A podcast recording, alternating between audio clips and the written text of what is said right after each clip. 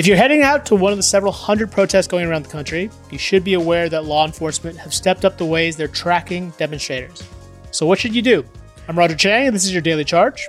With me is CNET privacy expert and Daily Charge vet Alfred Ng. Thanks, Alfred, for joining me. Hey, thanks for having me. So, we've all seen the footage of protesters clashing with police, but beyond the physical confrontation, police and other law enforcement officials are using a lot more techniques to monitor and identify protesters. Can you give me a rundown of what they're doing?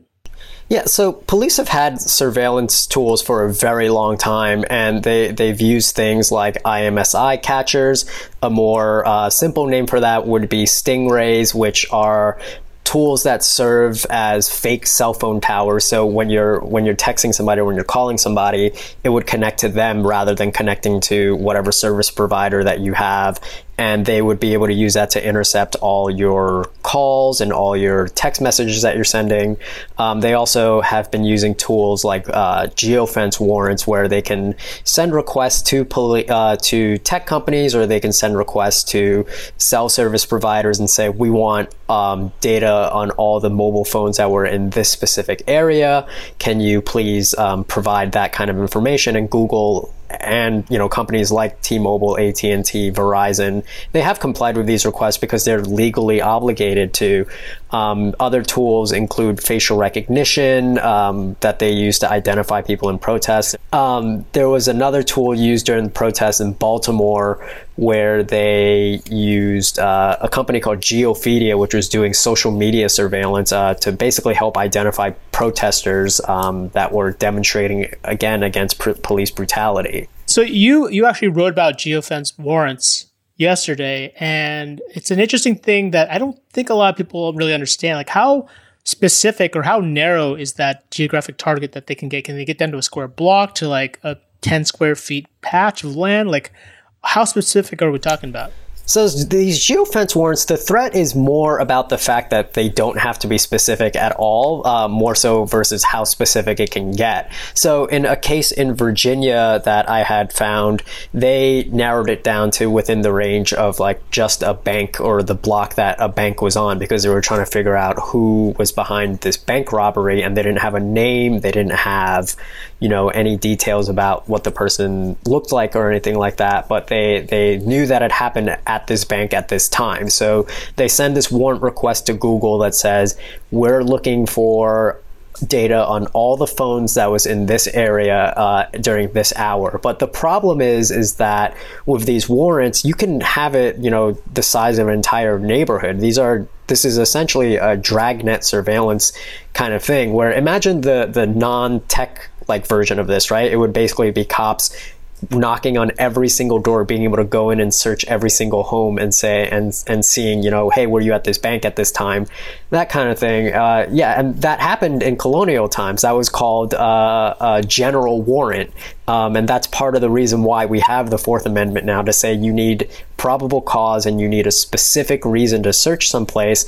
And that was understood for a very long time with, with search warrants, but with geofence warrants, it seems like you know because the law hasn't really caught up with the technology, they're able to just do these widespread searches and gather data on on you know uh, an entire range of people. There are so many cases where you know innocent people have had their data swept up by these searches just because they just happen to be in the wrong place at the wrong time. Wow. Wow. And, and it's not very difficult for police obtain one of these warrants, right? It's not difficult at all from what we've seen uh, in other cases. So, out of Minnesota, um, the Minnesota Public Radio did an investigation on this, where judges will sign off on this within with like just looking at it for like five ten minutes or so.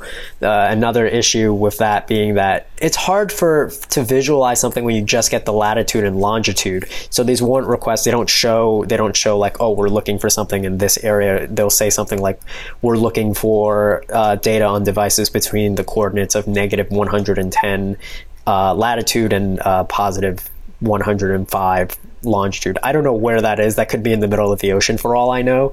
But right. you know, that's the point. Like you when you hear something like that, you don't know how large that whole area is and you kind of just and judges have just signed off on warrants like that. Wow, and, and you also mentioned in your, your story today that the DEA is now authorized to monitor protesters.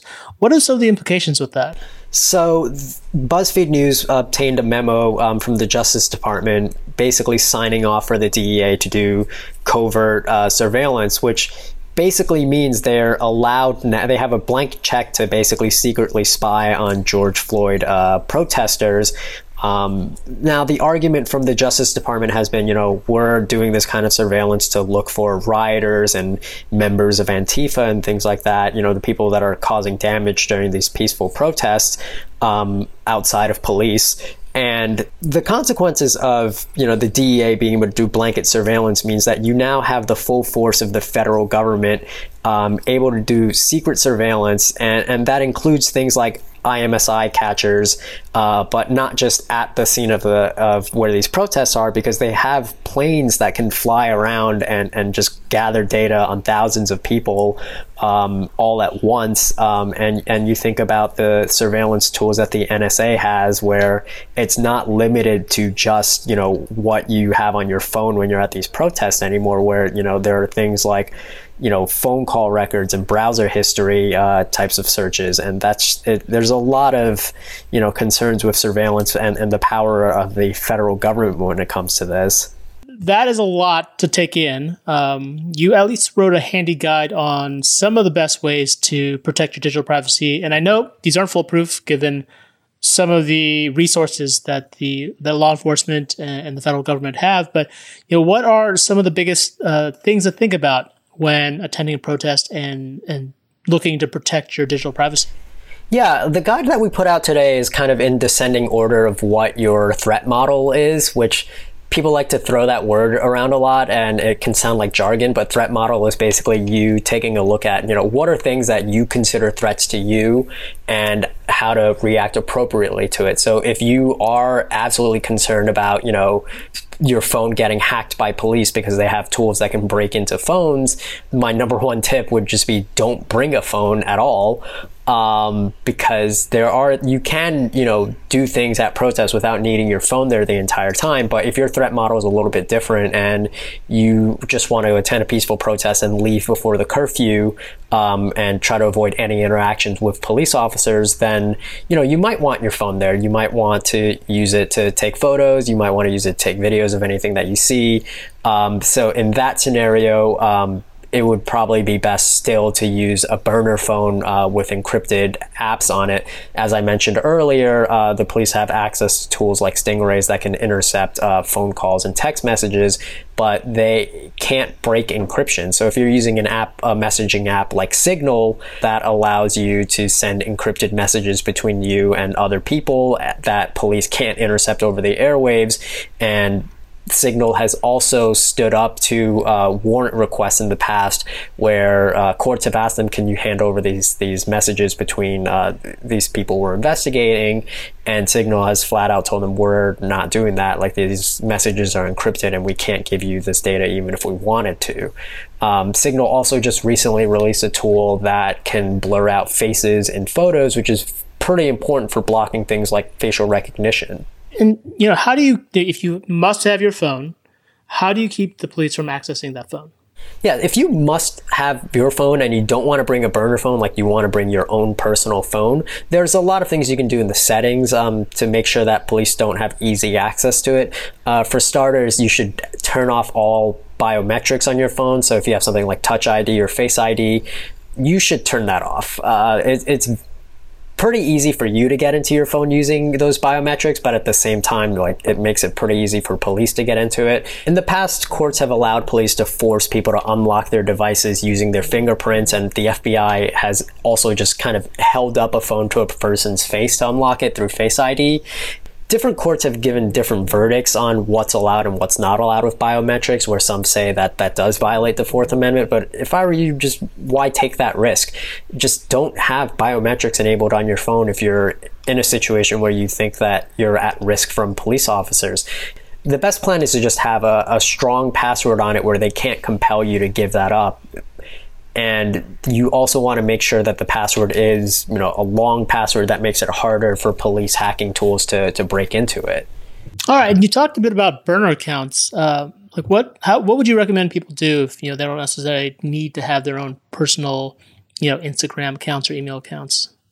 It's probably best to just use burner accounts where you can set up a new Twitter account uh, or you can set up a new Instagram account to, to live stream these kinds of things. That's not tied to your real name. That's not tied to your real email account.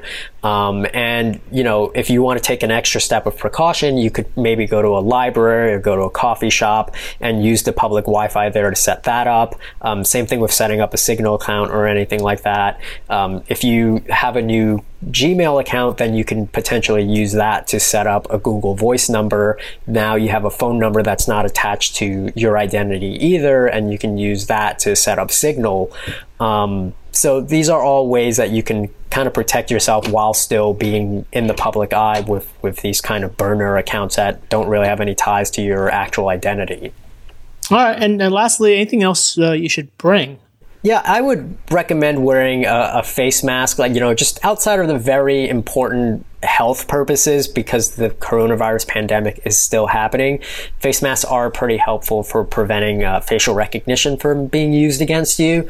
Um, obviously, like facial recognition companies have been kind of working around the clock to be able to identify somebody even when they have a mask, but until that's effective, you know, these masks cover essentially what these algorithms depend on. The, these facial recognition algorithms are dependent on mostly the center part of your face. And if you have a face mask on, not only are you protecting yourself from a pandemic, but you're also keeping safe from these kinds of facial recognition detections. All right. Well, thank you, Alfred, and thanks for reminding us about pandemic. I know with all the talk about the protests that that's kind of lost in the shuffle, but that is still a thing. And so, if you're going to go out there wearing a face mask, beyond facial recognition, it's just a healthy option. You can check out Alfred's story on CNET.com, as well as all of our coverage on the protests.